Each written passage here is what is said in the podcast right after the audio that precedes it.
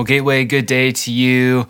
Kyle here. I'm one of the pastors at the Gateway Church. And if this is your first time here with us, or perhaps your first time in a long time, uh, we are back in the Gospel according to Mark, uh, which is a sweet joy. I, I have grown to love the gospel according to Mark in a, a, way that I think has been unexpected to me because Mark is kind of a punchy text.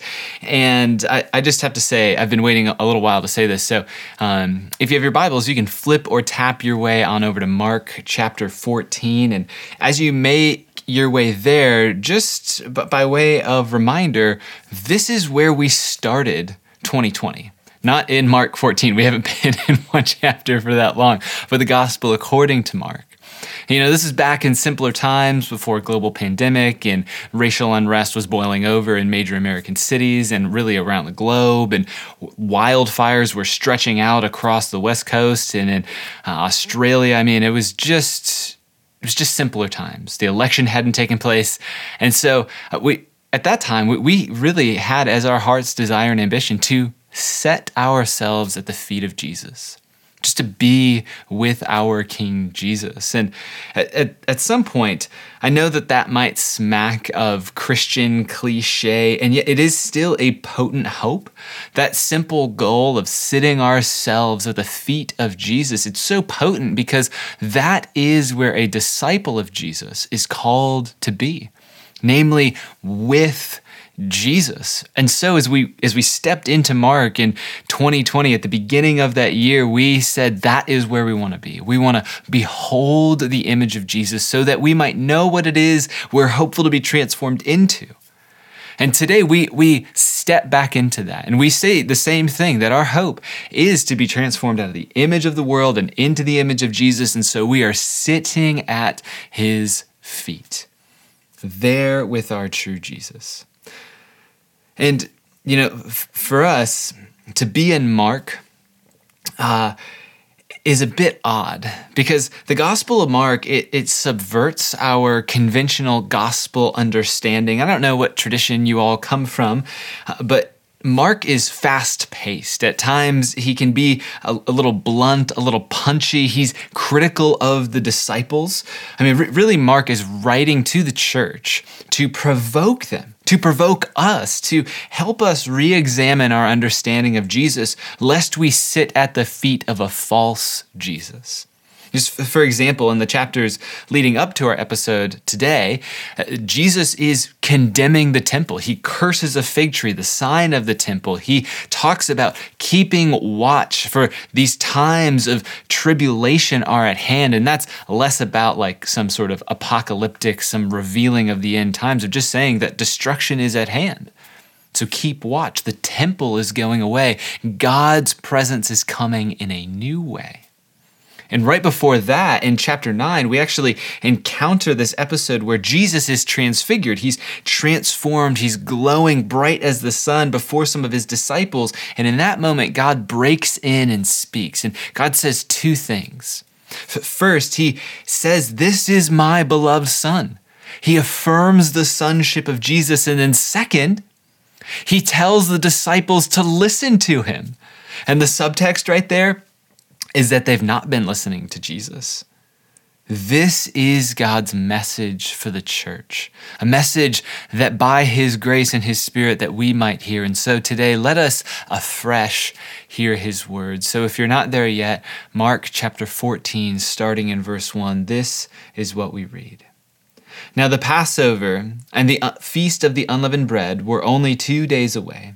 And the chief priests and the teachers of the law were scheming to arrest Jesus secretly and kill him. But not during the festival, they said, or the people may riot. While he, that is Jesus, was in Bethany, reclining at the table in the home of Simon the leper, a woman came in with an alabaster jar of very expensive perfume, made of pure nard. She broke the jar and poured the perfume on his head. And some of those present were saying indignantly to one another, Why this waste of perfume? It could have been sold for more than a year's wages, and the money given to the poor, and they rebuked her harshly. Verse 6 Leave her alone, said Jesus. Why are you bothering her? She has done a beautiful thing to me. The poor you will always have with you, and you can help them any time you want, but you will not always have me. She did what she could. She poured perfume on my body beforehand to prepare for my burial. Truly, I tell you, wherever the gospel is preached throughout the world, what she has done will also be told in memory of her. Then Judas Iscariot, one of the twelve, went to the chief priests to betray Jesus to them. They were delighted to hear this and promised to give him money, so he watched for an opportunity to hand him over. This is the word of the Lord, and may God indeed add a blessing to the reading of his word.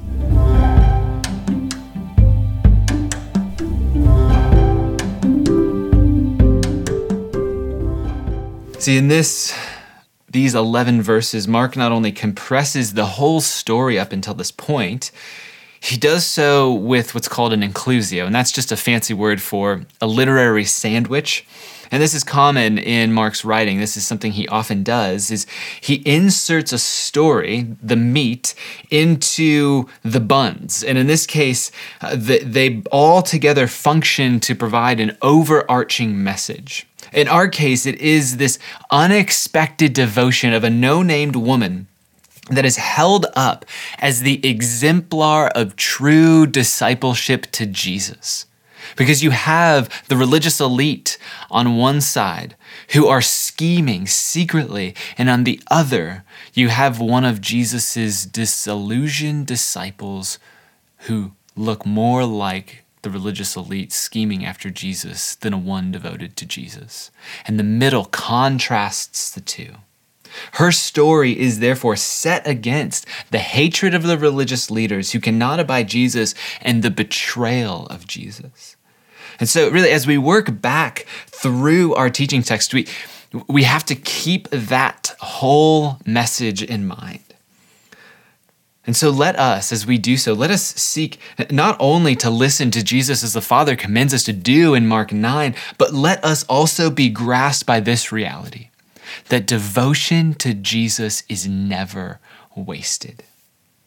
And so without further ado, let's work back through Mark chapter 14, verse 1. Again, hear this. Now, the Passover and the festival of unleavened bread were only two days away, and the chief priests and the teachers of the law were scheming to arrest Jesus secretly and kill him. Such an interesting verse, so much packed in there. And really, for me, what jumps off the page first is the authorities' determination to destroy Jesus. No, take note of the language. They were scheming they were doing so in secrecy. And to what end? Death. You see, the context helps us understand their scheming because at this time, the Passover and the Feast of the Unleavened Bread were one of the three high festivals in the Jewish calendar where Jewish diaspora would flock into the capital city of Jerusalem and they would be throngs and throngs of people there. And so Jesus is affirmed as a prophet, and maybe even more in those crowds. Jesus is well known. So, certainly in the open, they can't seize Jesus and kill him, lest there be riots that go down, lest they are accused of something. So, it's in secret that they do so, which is so telling. And while this jumps off for me, I think probably because I've been like shaped by soap operas and stuff like that and modern dramas, but this scene, this occasion really helps to shape the larger scene for Mark, which is the Passover. And, and, maybe you're new to the Bible, or, or maybe you haven't really looked throughout the whole thing.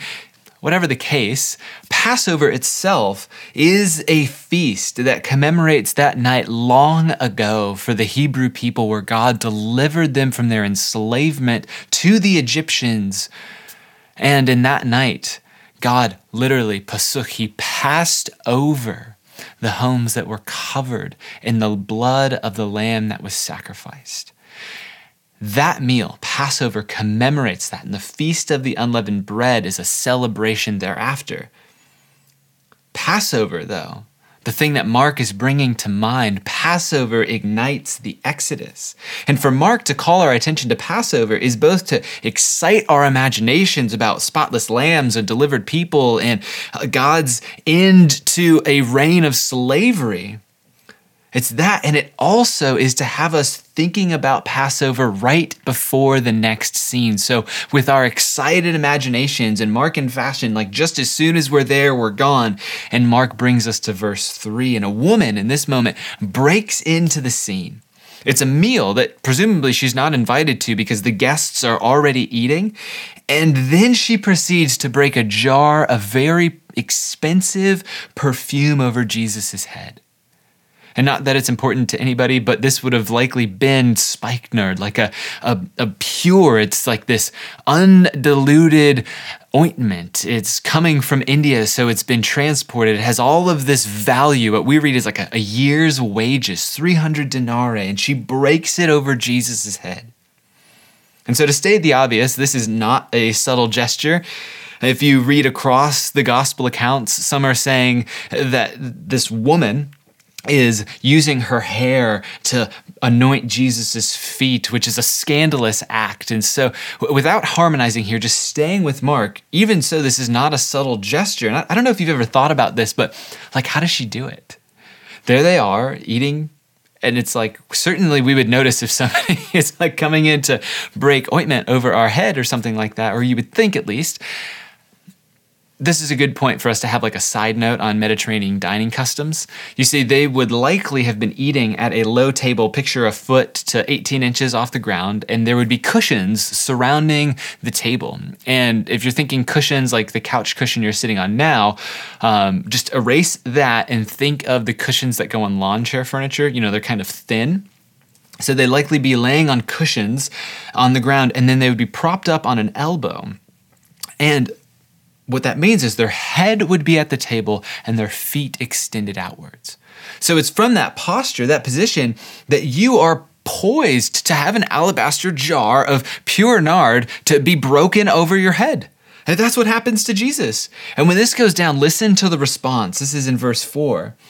Some of those present were saying indignantly to one another, Why this waste of perfume? It could have been sold for more than a year's wages and the money given to the poor. And they rebuked her harshly. The, the, level of indignance is the same level of indignance that Jesus has with the faithlessness of the disciples just back in, in chapter 10. There's this is almost like they're they're um, like grumbling at this woman. Growling is how one commentator translates this. That they're growling at this woman. And according to those who are present, and for Mark, he doesn't even tell us. Like he gives us some context clues. Are these the disciples? Other people there?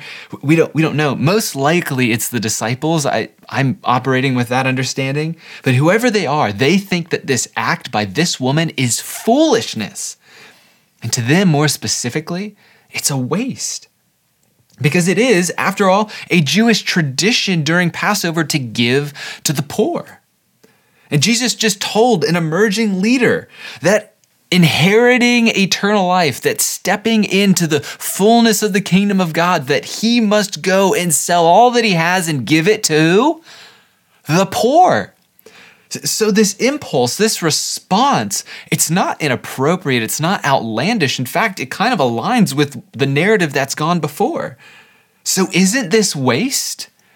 Ought not this woman be reprimanded for what she's just done?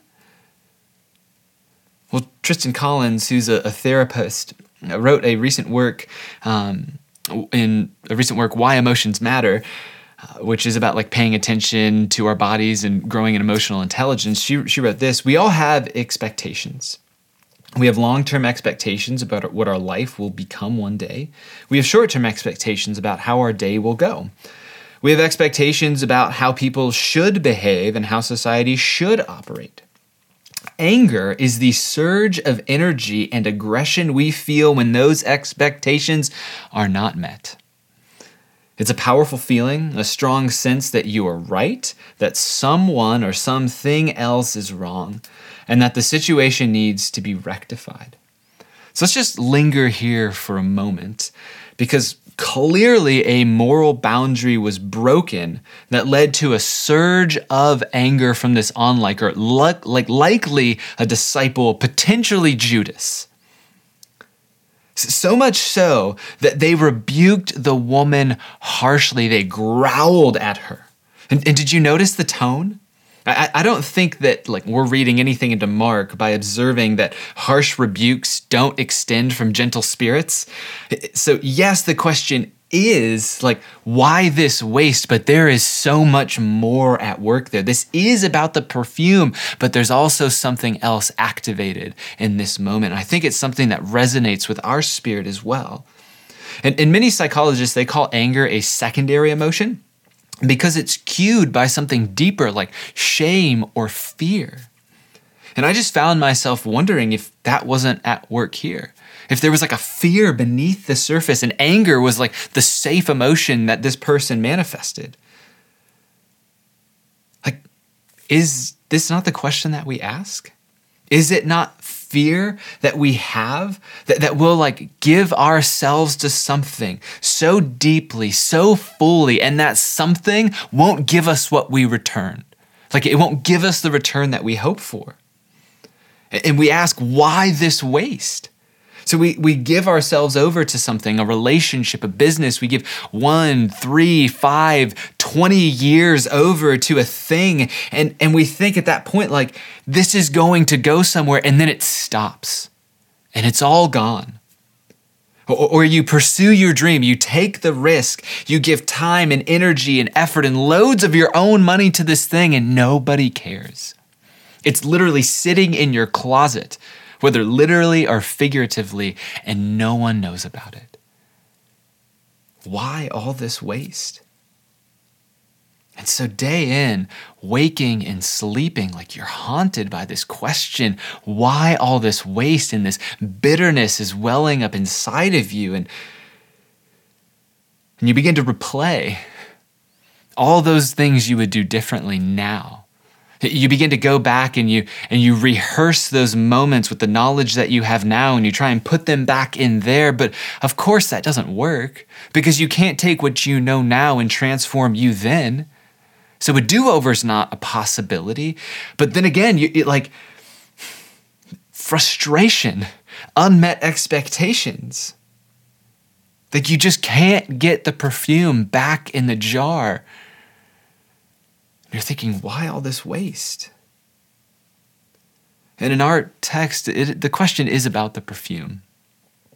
But it touches on this almost like primal fear that our lives won't actually give us what we hope they will. And what's so interesting is uh, disappointment. Eugene Peterson talks about this that disappointment is a signal in our bodies that we have a misplaced hope. That is, we've placed our hope in something that won't give us what we want. And so, this fear here is that what we're doing actually won't give us what we want. And then, when we see that it doesn't, like anger comes out. And maybe I'm like psychologizing this moment and totally jacking this whole thing up. And if I if I am, I, I apologize. But I think that there's actually something going on here something worth paying attention that there's something in this question that locates our angst and our ache in the world to be known and to be loved but the perfumes on the floor, our expectations are unmet. And, and to some who are in that moment with Jesus, man, it just feels like a waste. Because Jesus is talking again about going to his death. And it feels like it was all just a waste. But that's not how Jesus sees it. And that's why this is hopeful because devotion to Jesus is never wasted. And so let's pick back up in verse 6. Listen to Jesus, leave her alone. See, how beautiful would this be if, you know, in the world, the economy of the world just has a different vantage point on things. So, so often in our devotion to Jesus, to use the Christian language, man, in the world around us, it looks so strange. What if in those moments the thing that came in was not the lie that it was strange, but was Jesus' voice leave her alone. What if we just took that in? like with the confidence of Jesus with us, we knew that he was saying, Leave her alone, leave him alone. Why are you bothering her? She has done a beautiful thing to me because devotion to Jesus is never wasted. See, notice how the presence of Jesus is like, is calling this woman to a type of conduct that just doesn't make sense. It's, it's a type of conduct that surpasses the typical standards that govern daily devotion. And here's what I mean by that. Like, there's this scene back in Mark 2 that kind of hints at what's going on here. Jesus' disciples, they're feasting while others are fasting. And then the religious elite, they're suspicious of this. They're like, this is why Jesus gets called a glutton and a drunkard. And Listen to Jesus' words in response. This is Mark 2 19 and 20. It says, Can the wedding feast, or excuse me, can the wedding guests fast while the bridegroom is with them? As long as they have the bridegroom with them, they cannot fast. It's not that they won't, they cannot fast. The days will come when the bridegroom is taken away from them, and then they will fast in that day. See, but right now, for this woman, the presence of Jesus is calling her to do a categorically different thing. It's calling for a different response. It's calling for feasting, for pouring out, for anointing. We actually hear this back in in verse 8 when, when jesus says this she did what she could she poured perfume on my body beforehand to prepare for my burial Truly, I tell you, wherever the gospel is preached throughout the world, what she has done will also be told in memory of her. Just as, as like to the side, no one in the gospel according to Mark receives a commendation such as this. The, the second, like the close second, who do you think it is? Is it Peter? Is it James? Maybe John? It's not the sons of thunder. It's not the rock. It's the Syrophoenician woman who Jesus called a dog. Her and this no name woman received the highest commendations from Jesus. This is the beauty. Jesus sees something going on here. You see, in Jesus' culture, there is a way of honoring a loved one, especially a loved one who's dead, and it's this it's that after the death, they would be anointed with oil. And what the onlookers, really the disciples, and again, potentially Judas, doesn't see is what Morna Hooker in her commentary helps us understand. She says this She says, This story has another significance. And this is the way in which the woman's action points forward to Jesus' imminent death. Indeed, since in 1601, that is after the crucifixion of Jesus, the attempt to anoint his corpse is frustrated by his resurrection.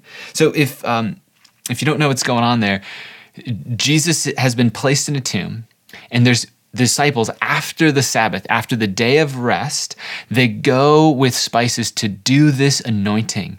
That's the frustrating thing is that Jesus isn't there. So, this premature action, picking up with Morna, this premature action symbolizes the fact that in his case, the normal ceremony will not take place. Jesus is anointed for burial before death because he will not be anointed after death. And he will not be anointed for burial then because God will raise him from the dead. You see, this woman will be told. Her fame will spread because what she has done is told the gospel story in advance. She has poured out all that she has, just as Jesus will pour out all that he has. She has anointed him for burial because something else is coming. So she doesn't wait for after. It's as though she has this trust in Jesus, trusting him that when he has said that he will be handed over and put to death and rise to life, that he actually means what he says. See, where some see waste, Jesus sees the sacred and the beautiful. And I love, like, Jesus isn't rattled by this moment at all. Meanwhile, the onlookers are like fuming, they're growling, and Jesus is appreciating the beauty. And I, if the whole place stinks like perfume, well, I guess that's just what happens in acts of devotion, isn't it? See, to a dying world, devotion looks like waste. Eugene Peterson says it this way He says, Because of Christ, we give off a sweet scent rising to God, which is recognized by those on the way of salvation, an aroma redolent with life, just spilling over, full of. But those on the way to destruction treat us more like the stench from a rotting corpse. Why this waste? You see, all those years, all those dreams, all those diapers, all of those things that feel like a waste or just they feel mundane. They don't even have to be the dream. They don't even have to be the thing that's tucked in your closet. It could just be your everyday life. They feel like a waste. But in Jesus, they are transformed because devotion to Jesus is never wasted. And if that sounds weird, stay, stay with me here because we ask like how in the world can changing a diaper and in my life there are a lot of diapers how can that be beautiful? How does that even have the potential to be beautiful? And i and i know that in this case this woman is doing a unique thing. Like she is specifically anointing jesus. So i'm not saying that all of your moments are like your acts of devotion are anointing of jesus and yet there is beauty to be had there. So how can this be? Well if you recall at the start of this whole thing in the Gospel according to Mark, there is a scene that goes down. Jesus goes under the baptismal waters. He enters into this renewal movement with his cousin John the Baptist. And as he's coming up out of the waters, the audible voice of the Father extends out and extends blessing over Jesus. It affirms him before he's done a single thing, he is the dearly loved Son of God. That is who he is. And he stands in that. And then, like we talked about earlier in Mark 9, Jesus is transfigured. He's in, in glory in front of his closest followers. And the Father again affirms that he is indeed the dearly loved Son. So, at the beginning, and as he starts moving with intent toward the cross, he is known to be the dearly loved one. And he knows it in his core, which means that for Jesus, he lives from a place of love. He lives from a place where everything is a gift. There is no scarcity in his life, but every good and perfect gift comes down from the Father of lights, in whom there's no variation or due to change. He is the one who provides, and Jesus lives there, abiding with the Father. And so it's from this place, it's from this place that we can learn why Jesus says this thing he says in verse 7. You may have noticed I skipped it earlier. Jesus says this He says, The poor you will always have with you. And you can help them anytime you want, but you will not always have me. See, the point is, is that there's something significant to be happening when Jesus is in their midst. And Jesus is likely drawing on this uh, message in Deuteronomy 15 that says, there will always be poor people in the land. Therefore, I command you to be open handed towards your fellow Israelites who are poor and needy in your land. And I draw our attention to this because so often this passage, this teaching itself, it, it, it, gets turned around as an excuse for giving to the poor. It's like, gosh, I guess we'll always have the poor. They're always going to be there. We're never going to be able to do anything about it. So I guess we just kind of keep living our lives. And uh, that right? Like we just don't really do it. This is far from the case. Jesus' intention here is to remind those who are with him of Deuteronomy 15, that the poor will indeed always be there. So reorder your life to give to the poor. And so, yes, the impulse that this ointment could have been sold and given to the poor, that's a beautiful impulse. The intention is good. What they don't see, though, is that Jesus is with them, that Jesus is the end of her devotion. And they miss it because they don't see that Jesus is with them. See, Jesus is inviting them to the both and to see the beauty of Jesus with them and to devote themselves to the poor. See, this woman, this woman is doing something particularly beautiful. And for many of us, this, this is just confusing. It's like, well, uh, what does this mean for me? Like, what do I what do I do with my devotion to Jesus? It, and more specifically, what about all the losses and the heartaches and the hurts? Like, I feel the, in the core of my being this question that so much of my life is a waste. Like, what do I do with this? And, and I would I would just commend this to us as a church that with Jesus, there's a shift that occurs that as we orient our lives to Him and we give the fullness of we are to Him who is present with us, what we're doing in that moment is we're entrusting ourselves to Him who lives in the Father's love. And what the Father says of Jesus when we are with Jesus is said of us that we are dearly loved. So therefore, we no longer have to live with a scarcity mentality that things are going to run out and that we have to go out and earn it and do all these things. No, no, no. The striving is over, it is finished. We can entrust ourselves to Jesus, live secure in his love. And those acts of devotion, they actually become the means by which we remind ourselves of His goodness and of His presence. And it's in that place, it's in that place that we start to do battle against this deforming reality we live in, this scarcity mentality. And there's a word that kind of encapsulates that, and, and we use it all the time. It's this word spent. We say things like this I spent so much of my time, so much of my money, so much of my effort, so much of my energy. It seems like this word comes out of our mouths whenever we expect a thing to happen that doesn't. So, for example, we, we expect a relationship to turn out a way that it doesn't. And we say, I spent so much of my time there, so many good years, a job, an event, that, and, and it just doesn't give us what we hoped for in return. Do you notice that so much of this language is transactional? It's like a financial assessment. So we, we go around like these little accountants and we're assessing these things based on their ability to return value to us. Meanwhile, this woman stands in contrast and she's giving all that she has to Jesus. See, the point is is that Jesus is the end of our devotion, not what we can get from him just say that again Jesus is the end of our devotion, not what we can get from him. That is how nothing is wasted, how devotion to Jesus, man, there's no waste in that. See, when we're trying to just get value from a thing, really what we're asking is the same question that's being asked in the world around us which is, and by world, I just mean that a system that is in opposition to the kingdom of God, is moving away from and is like agnostic to the things of God. And the question is this was it efficient?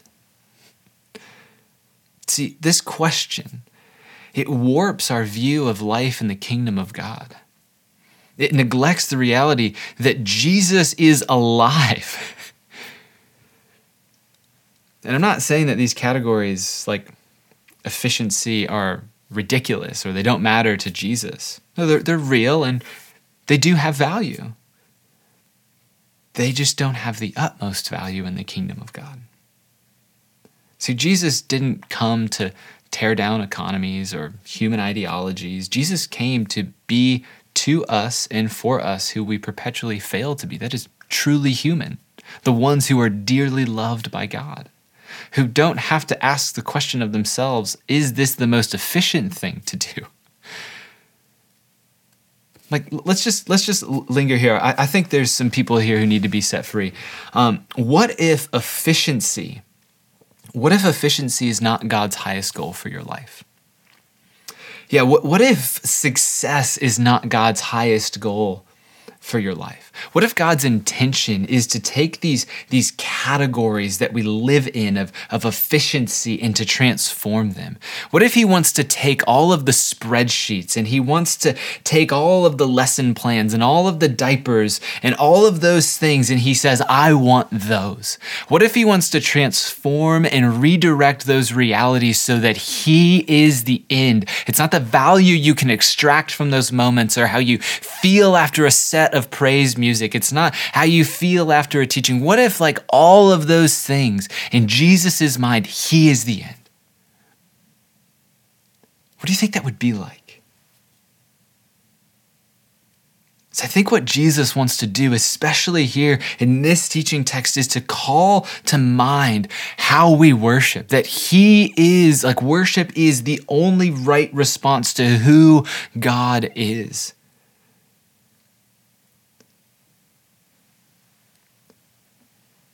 And this question of, did it work?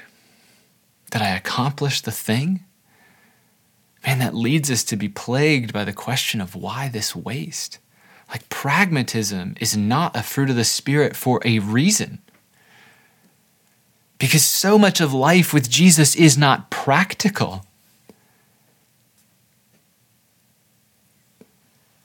See, life with Jesus, man,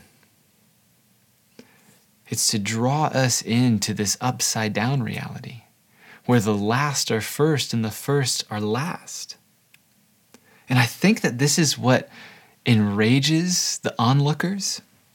I think it I think it's what gives Judas over to this moment of departure where he goes then and he plots with the chief priests to their delight of handing Jesus over. That for him, it all does feel like a waste. And it makes me wonder was Jesus enough? I think that's a like just a, a question that's coming to me is is Jesus enough for us? You know, there's this really um, a, a teacher who was really formative in my life when I first started following Jesus, and he had this question like, what if, what if you could have everything you ever hoped for? all those dreams that you know have like kind of gone to yesteryear. Um, what if all those things could be actualized? What if you had all the money you want the, the relationship that you desired? What if there was never like all the healing all those things like basically your version of peace? What if you could have all of that? But jesus wasn't there. Would that satisfy you this question, then, when I first started following Jesus, and right in this moment, I think it's just as potent because it gets to this fact of like, are we trying to extract something from Jesus? Or is He actually the goal of our lives? That is to be with Him, to become like Him, so that we might live into life, life to the full. So I can answer that question for you. But perhaps those areas where you feel that frustration, where things do feel like a waste, maybe those are signals like when you get angry. Maybe that's like, like your body telling you that your expectations are off kilter. And maybe those are moments where the spirit of the living god is inviting you to say jesus wants to transform that.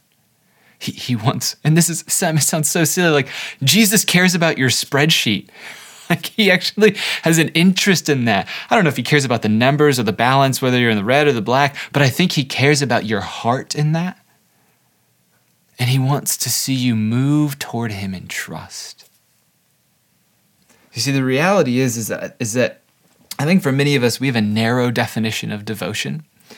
And, and, so much of that is probably located in our personality. You know, if you're like all extroverted and you're feeling and sensing like this woman, these like vibrant displays of devotion, they feel right, they feel appropriate. But for some of us, like that scares the crap out of us because we're like more linear and introverted and systematic, and our devotion comes through our ideals and our commitments and our loyalties and our thoughtfulness.